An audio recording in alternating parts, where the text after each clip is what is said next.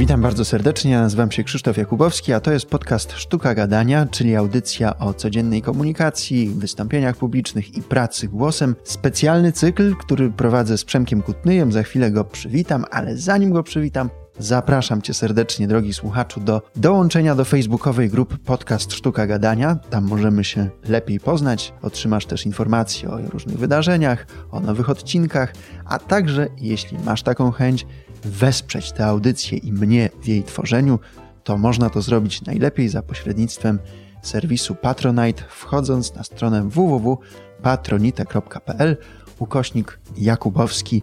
Drobnymi cegiełkami bardzo pomożesz mi tworzyć te audycje. A teraz już witam mojego rozmówcę, Przemka Kutnyja, z którym prowadzimy razem cykl, specjalny cykl tej audycji, w którym omawiamy różne wystąpienia. Witaj Przemku. Dzień dobry. Bardzo jest mi przyjemnie znowu u Ciebie gościć, Krzyśku. Co jakiś czas się spotykamy i omawiamy różne osoby z przestrzeni publicznej, które występują, które wygłaszają swoje mowy, i kto będzie tym razem, Przemku? Powiedz. Robert Gwiazdowski. To jest osoba, której postanowiliśmy się przyjrzeć bliżej i to nie byle gdzie, bo na scenie TED. Ja może przypomnę, kim jest pan Robert. Pan Robert jest przede wszystkim prawnikiem, adwokatem, wykładowcą, ale też i politykiem. Przynajmniej był, no i komentatorem co jakiś czas w mediach. A wystąpienie nazywa się Państwo, Twój wróg czy przyjaciel. Jeżeli dzisiaj Pana pracę wyceni pracodawca na 5 tysięcy złotych i tyle będzie gotów zapłacić za to, żeby Pan u niego pracował, to Pan do kieszeni dostanie tylko trzy. Mało tego. Jak już Pan dostanie te trzy tysiące, pójdzie Pan zrobić zakupy. I tak naprawdę to wyda pan 2,5 netto plus VAT. Ten VAT też idzie dla państwa. No ale w tej cenie 2,5 to są inne podatki, które zapłacili ci, którzy stworzyli to coś, co pan kupuje za 2,5. Tak naprawdę pana zdolność nabywcza wynosi 2200 a pana zdolność wytwórcza wynosi przecież 5, bo na tyle pana pracodawca wycenił pana pracę. Jest różnica? To wszystko zabiera nam państwo po to, żeby mogło dać nam darmową, oczywiście, służbę zdrowia, szkolnictwo. Nie, proszę Państwa. Państwo nie ma niczego, co mogłoby nam dać, a czego by nam wcześniej nie odebrało. Tylko państwo zabiera po cichu, a daje w świetle kamer. Myślę, że całe to wystąpienie jest zorganizowane wokół no, takiej właśnie dychotomii, kiedy państwo jest twoim przyjacielem, a kiedy staje się wrogiem. I o ile z innych wypowiedzi pana Roberta, ja mam taki obraz, dzięki tym innym wypowiedziom, mam taki obraz dość klarowny, dlaczego tak jest, że współcześnie państwo to w dużej mierze twój wróg. O tyle, jeśli chodzi o to wystąpienie akurat, to ja miałem takie poczucie, że bardzo wolno się pan Robert rozkręca. Dla mnie w innych swoich wystąpieniach on jest bardzo konkretny, bardzo rzeczowy, bardzo obrazowy i taki jędrny, jeśli chodzi o sposób przekazywania wiedzy. Tutaj zaś miałem poczucie, jakby ta energia była nieco inna, jakby konieczność rozłożenia tych akcentów na 18 minut sprawiła, że to tempo tej wypowiedzi i ten cały urok wszystkich innych wypowiedzi, charakterystyczny dla tychże, gdzieś mi się po drodze zagubił. Jakieś mam tutaj mieszane odczucia, jeśli chodzi o taki sposób przedstawienia tego. A jak ty to widzisz? Ja nie znam innych przemówień, takich wystąpień pana Roberta. Trochę sobie obejrzałem rozmów z nim, o tym zaraz powiem. To było pierwsze i ostatnie, jak dotąd, wystąpienie, które oglądałem w jego wykonaniu. No i uważam je za nieudane jednak, bo kiedy oglądałem, to miałem jedno skojarzenie, mianowicie z takim wykładem akademickim, takim uczelnianym, a to nie są dla mnie jakieś takie dobre wspomnienia. Raczej się kojarzą z nudą, z takim chodzeniem, nie dlatego, że profesor zaraża tym tematem, jakoś tak widać błysk w oku i aż chce się więcej brać łyżkami ten temat, tylko raczej chodzi się po to, żeby na końcu zdać egzamin, zaliczyć przedmiot. No i gdybym miał dobrowolnie taką możliwość uczestniczenia w dziesięciu wykładach tego typu, to raczej bym nie poszedł na drugi. A przecież zdarzają się tacy mówcy, którzy mówią o rzeczach szalenie skomplikowanych, trudnych, zupełnie nam obcych, ale potrafią mówić w taki sposób, że, że możemy to po prostu jeść łyżkami i, i interesować się tym, przynajmniej pogłębiać tę wiedzę, o której nie mamy pojęcia. W tym przypadku Pan Robert Gwiazdowski mówi o rzeczach, wydaje mi się, bardzo ważnych, potrzebnych, wartościowych, ciekawych, ale jakoś nie dostrzegam w nim takiego, takiego kleju, którym by utrzymał mnie przy, przy, tych treściach, które, które tam porusza. To może też e, świadczyć e, niewielka oglądalność tego wystąpienia, chyba 80 tysięcy z hakiem. To nie jest dużo jak na takie wystąpienia TEDx i śmiem przypuszczać, że to nie jest kwestia tego, że ludzie się nie interesują takimi tematami, tylko właśnie dlatego, że to nie jest jakoś porywające. No i tak się zastanawiam w takim razie, co to jest za wystąpienie. Wydaje mi się, że to nie jest wystąpienie TEDxowe, ale jednocześnie też nie do końca takim wykładem. Nie nadaje się na wykład, no bo trochę ten poziom byłby za niski, zbyt płytko ten temat y, poruszony. Natomiast na TEDx mi to nie pasuje, bo, no bo nie zaraża. Nie zaraża tą jakąś ideą, myślą. Przynajmniej mnie. No bo ja tu nie widzę żadnej idei jako takiej. To raczej jest przybliżenie chyba dwóch koncepcji państwa, w którym w pierwszej koncepcji jest ono bardziej opresyjne, a w drugiej mniej. No, w zasadzie w drugiej to nie jest opresyjne. I pytanie, co z tym możesz zrobić, żyjąc tu, gdzie żyjesz? On tam zachęca, żeby mieć maksymalnie wolności tyle, ile potrzeba do szczęścia, tak jakby preferując ten model, w którym państwo funkcjonuje w takim świecie, można powiedzieć, liberalnym, czyli jest odpowiedzialne za bezpieczeństwo twoje, moje, za infrastrukturę, za dostarczenie tego wszystkiego, co normalnie ludziom umożliwia porozumiewanie się, komunikowanie i tak dalej, ale nic więcej. Czyli nie ma socjalu, nie ma państwa, które opiekuje się tobą, nie ma państwa, które odpowiada za więcej rzeczy, niż powinno, tak na dobrą sprawę. Ja rozumiem, że ten model tu jest e, taki promowany i temu służy to wystąpienie. Gdybym miał się doszukiwać idei, to właśnie takiej związanej z propagowaniem tego modelu.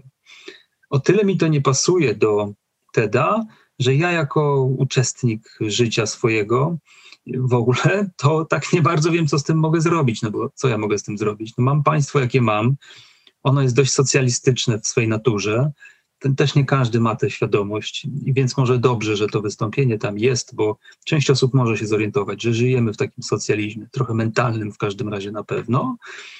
Mm, I, I, ludzie po prostu oczekują, że coś im się należy. No, no, nic ci się nie należy. I to mi się podoba. To generalnie to podejście jest zdrowe i uważam za mądre. I gdyby to poszło w tę stronę, to byłoby to czymś, co mogłoby stanowić jakąś inspirację dla osób, które nawet żyjąc tu i teraz, gdzieś tam w jakimś konkretnym państwie jak Polska, które, jak mówię, jest dość socjalistyczne, to ja mogę po prostu tak jakby, no cóż, bardziej się skupić na tej sferze mojego wpływu. Ja nie oczekuję, że państwo mi zapewni mm, e, doskonałą służbę zdrowia, bo przecież widzimy, jak to wygląda. Przecież to jest śmieszne, że państwo zapewnia opiekę zdrowotną. Chyba nie opiekę zdrowotną zapewnia raczej. E, ja bardziej się mogę skupić na tym, w jaki sposób liczyć na siebie, żeby za 30 lat mieć co do garnka włożyć, bo bo to państwo mi tak nie bardzo to zapewni. Ja mam wyliczenia, ile ja dostanę emerytury. To jest po prostu mniej więcej tak jak Adaś Miałczyński dostaje pensję nauczyciela y, w, w dniu świra. To, to mniej więcej jest tak, tak, nie wiem czy ta kwota, ale z grubsza takie podobne wrażenie będzie. Więc to raczej mnie powinno dopingować do tego, żeby zadbać o siebie bardziej, żeby pomyśleć, co ja mogę zrobić, żeby nie być biedakiem za 30 lat. Ale nie tylko, oczywiście to jest taka negatywna motywacja, są też pozytywne. Tak, ja mam bardzo podobne odczucia. Właściwie, kiedy ten wykład się skończył, to jedynym odczuciem, które mi towarzyszyło, było takie nieprzyjemne odczucie bezradności.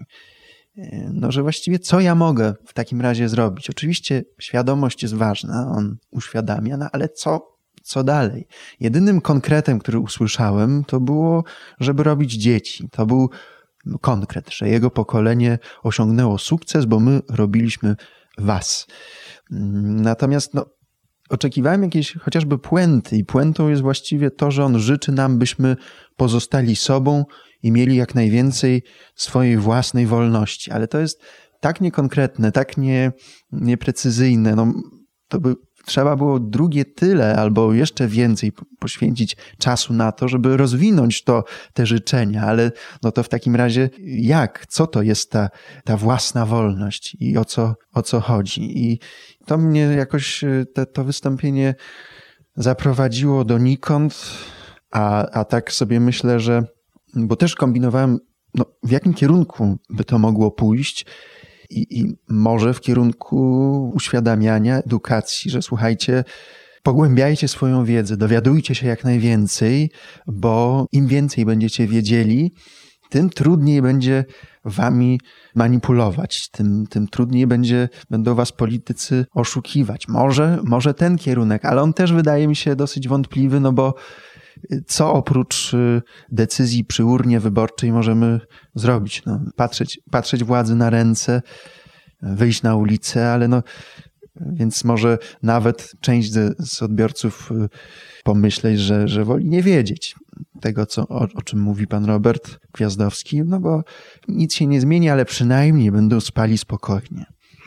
No tak, tak, to mogło pójść w tę stronę, ale tak nie bardzo poszło i nie wiem, czy o to chodziło. Zastanawiam się też nad tym, jaki był cel tego wystąpienia i nie widzę go. Jakby jedyny cel to taki, w którym no, rzeczywiście jest to wystąpienie informacyjne, dzięki któremu ktoś pozyskał jakąś to nową informację na temat tego. Ale to jest za mało, prawda? Za mało na TEDx.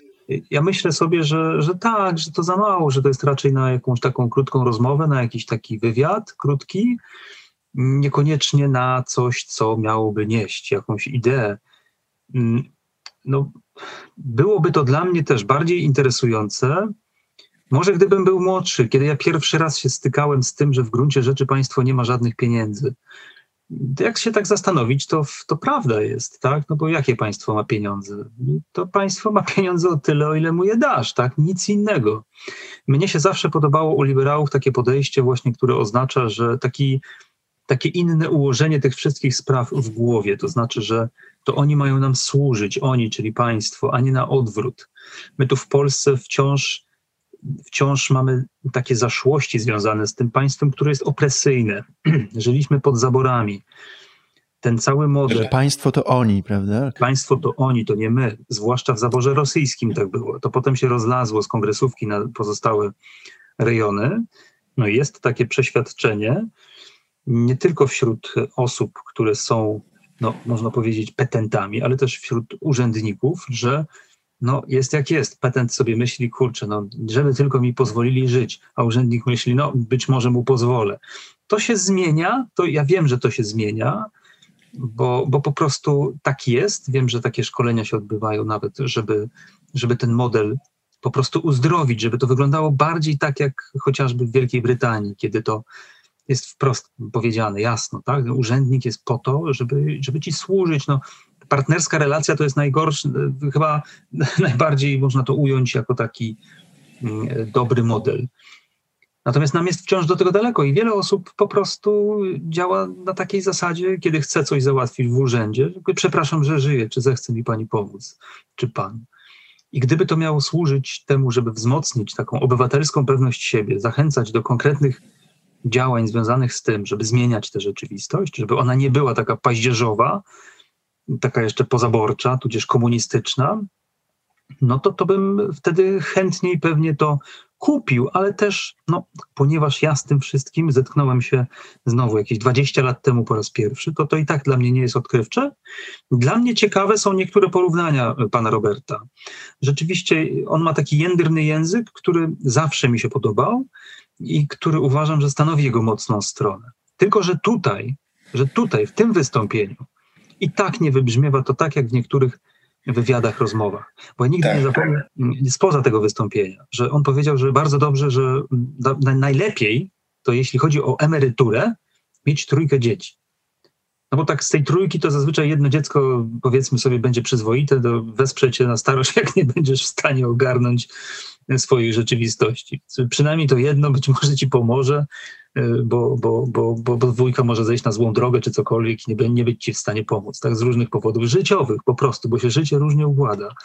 Bardzo mi się to podobało właśnie jako taki alternatywa dla ZUS-u. Mm -hmm. Ja wrócę do, do, Roberta Gwiazdowskiego jako mówcy, bo nie znam jego innych wystąpień, ale za to obejrzałem sobie dwie rozmowy z nim. No i tam kompletnie co innego. Tam zauważyłem ten błysk w oku, zauważyłem ciekawy sposób mówienia, takie zainteresowanie innych tym, w jaki sposób on mówi. Obejrzałem sobie rozmowę prowadzoną przez Monikę Jaruzelską, Obejrzałem sobie rozmowę Jarosława Kuźniara w Onecie. No i, i, być może to jest tego typu mówca, który potrzebuje partnera na scenie, który po prostu raz, że będzie zadawał pytania, wyciągał tę wiedzę, a dwa, że, że będzie no, partnerem do rozmowy, czyli, czyli Robert Gwiazdowski nie będzie mówił do ludu, tak jak on tam mówi w tym wystąpieniu, tylko do konkretnej osoby, być może mu w ten sposób łatwiej. Tak samo gdyby postanowił robić podcast, to odradzałbym podcast solo, taki na zasadzie mówienia do mikrofonu, tylko jednak z partnerem, bo prawdopodobnie łatwiej mu w ten sposób się, się mówi.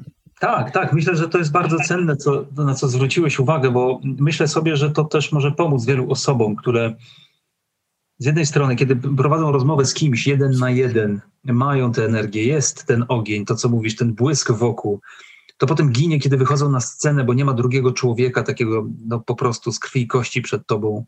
Jest jakiś abstrakt, jest jakiś tłum.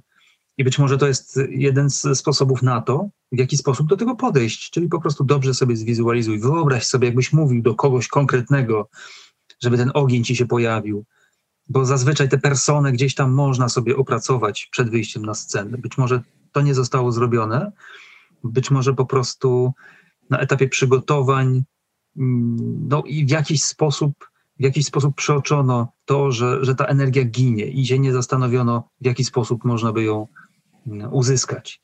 I sądzę sobie, że każdy ma na to swój sposób, każdy ma swoją drogę dotarcia do tego, no ale, ale myślę sobie, że że tu ewidentnie widać to, że w interakcji jeden na jeden ten ogień jest. A kiedy ta interakcja znika, no to widać tam brak pewności siebie trochę wręcz moim zdaniem. I te, to było dla mnie niezwykle zaskakujące.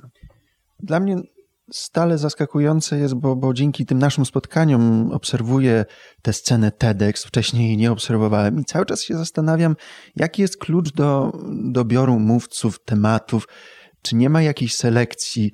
Obawiam się, że jeżeli tak dalej pójdzie, no to po pewnym czasie naprawdę to będzie zalew po prostu przeciętnych wystąpień, no jeżeli ktoś nie pójdzie po rozum do głowy i... Ale, ale zobacz, Krzyśku, no, z drugiej strony, no, czego się byś spodziewał? Tak już prowokacyjnie cię trochę zapytam.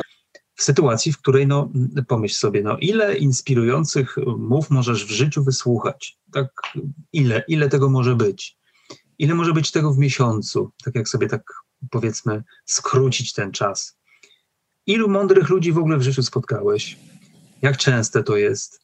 Ja myślę sobie, że być może po prostu e, to nie jest możliwe, żeby było aż tyle ciekawych rzeczy do przekazania przy takim natężeniu, spiętrzeniu tych różnych TEDxów, TEDów. Tego jest tak dużo już teraz, że ja po prostu mam taką obawę, że no, dewaluuje się to po prostu trochę, że ciężko jest znaleźć kogoś, kto ma coś oryginalnego do powiedzenia po prostu.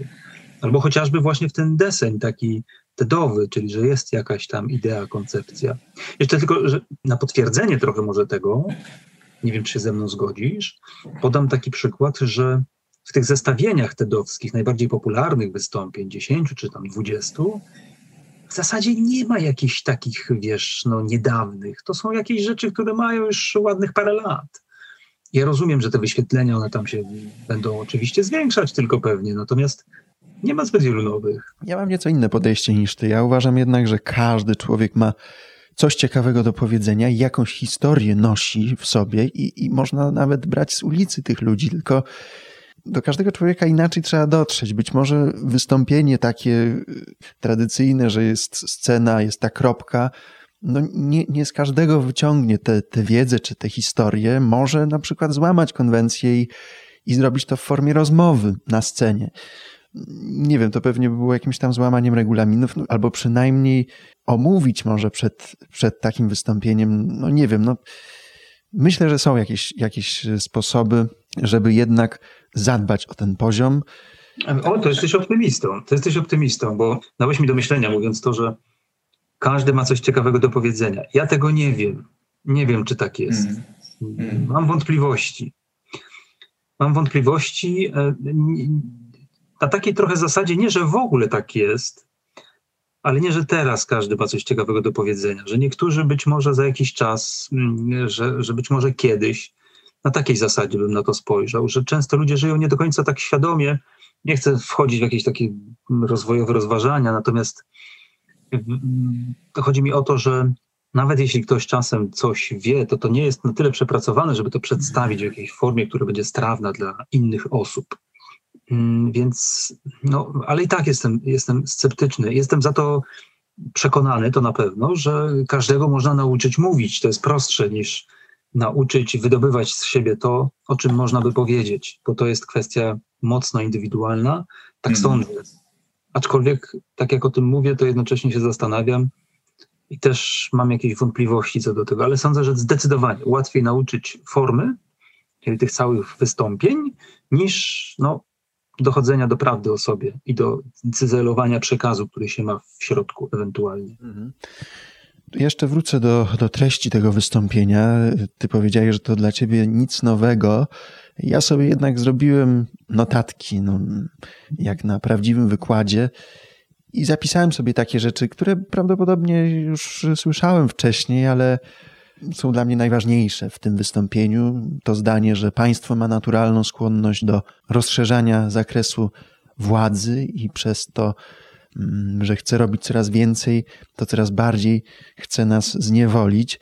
No i kiedy on to mówił, to od razu wędrowałem myślami do mm, zamachu 11 września 2001 roku, który stał się pretekstem do inwigilowania na lotniskach. Na przykład już po tym zamachu podróżowanie samolotem nie było już nigdy takie takie samo.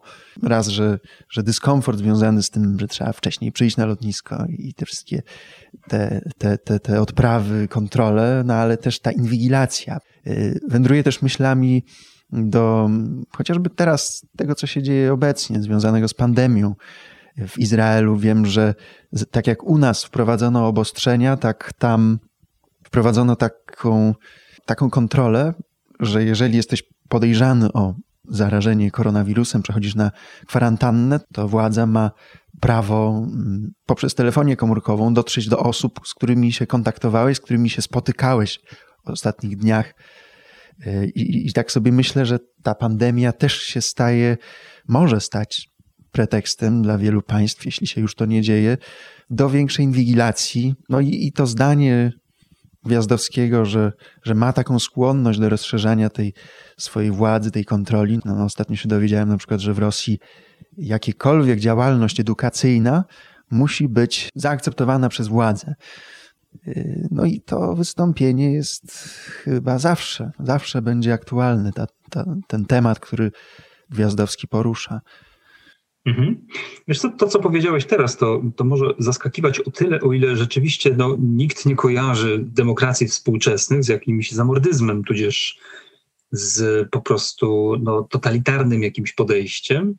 I o tyle może jest to tutaj zaskakujące, no bo wiesz, przypadków tego, że państwo rzeczywiście coraz głębiej sięga, to mieliśmy aż za dużo. Przecież poprzedni system w Polsce, no to jakby nic innego, to by to jeszcze bardziej tego pokazywało Zaskakujące jest to, jak sądzę, właśnie wyłącznie o tyle, o ile trudno się młodym ludziom być może przyzwyczaić do tego, że demokracja może sięgać po takie metody, które są charakterystyczne dla ustrojów totalitarnych. I to rzeczywiście może być zaskakujące. Chociaż my jesteśmy jeszcze i tak chyba w dość dobrej sytuacji względem Chin, które co prawda zupełnie nie są demokratyczne, natomiast y, tam ten system inwigilacji jest chyba wzorcowy wręcz. Mm, a, tak, tutaj, tak. a tutaj w Polsce, no to, to zobaczymy, jak to się rozwinie. Natomiast y, mnie niepokoi pomysł z tymi paszportami covidowymi, takimi rzeczami. No ale to pytanie jest takie moim zdaniem. Na ile, tak już abstrahując od wystąpienia pana Roberta, na ile to, co zostanie wprowadzone w ramach sytuacji wyjątkowej, przetrwa i zostanie z nami na dłużej. Tego się najbardziej obawiam.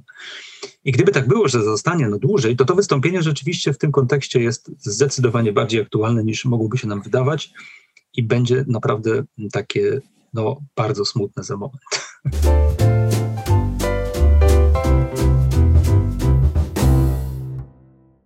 Bo to jest też taka umiejętność, która, którą ja w nim widzę, yy, mówienia takim prostym przekazem, prostym językiem, yy, pokazywania yy, obrazami, liczbami, które łatwo sobie wyobrazić. No, pan zarabia 5 tysięcy, a tak naprawdę dostaje 3, a i tak pan oddaje w podatkach, więc no to, to, to działa na wyobraźnię i to trafia. Myślę, że może trafić pod strzechy, ale dla mnie nadal to jest niestety taki wykład akademicki, mało. No zresztą się to już powtarzam, więc nie to, co mówiłem na początku.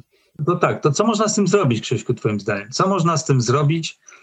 Mm, jak traktować Z tym wystąpieniem? Tak. No z tym wystąpieniem już nic nie zrobimy, bo, bo już zostało nagrane, ale gdyby profesor Gwiazdowski chciał docierać pod strzechy, to sugerowałbym inną formę. Nie wiem, jakie on, nie wiem, jakie on ma pióro, być może pisząc książki znacznie, znacznie lepiej. No, to być może, być może to, a być może właśnie rozmowy, e, być może jakieś dyskusje, debaty w większym gronie, ale nie wychodzenie na scenę, bo to no, jakoś przynajmniej do mnie nie trafia. Okej, okay, rozumiem. Rozumiem, czyli tak, warto znaleźć swoją formę, w której rzeczywiście jest szansa się odnaleźć, mówiąc już zupełnie pół żartem, pół serio. Bardzo możliwe, że po kilku takich wystąpieniach to i w tej formie pan Robert by się odnalazł, bo ja, jak mówię, jak słucham jego wywiadów, kiedy czytam jego teksty, to, to tam się czuje ten puls. To jest po prostu zupełnie inna historia. I to bardzo lubię i, i tyle. I tyle. Natomiast jestem i tak e, tutaj po prostu wdzięczny za to, że nawet w takim charakterze upowszechniania jakichś takich poglądów, które są wbrew temu, co się dzieje mhm. aktualnie, mm, już niezależnie od tam głównych partii naszych, to, to i tak uważam, że jest to jakaś wartość. Być może nie dosięgnie to zbyt wielu osób, ale, ale zawsze kiedyś, prędzej czy później będzie sobie można to odkopać, jak tylko ktoś zechce sobie trochę na YouTubie pokopać. Bardzo Ci dziękuję za to spotkanie. Zachęcamy do obejrzenia tego wystąpienia, zachęcamy do posłuchania poprzednich naszych odcinków, jak i tych następnych, których jeszcze nie nagraliśmy, a może już nagraliśmy, kiedy to słuchacie. Zachęcamy do posłuchania, zachęcamy do dołączenia do facebookowej grupy Podcast Sztuka Gadania. Bardzo Ci dziękuję, Przemku, za to spotkanie. Trzymaj się i do usłyszenia następnym razem. Dziękuję, do usłyszenia.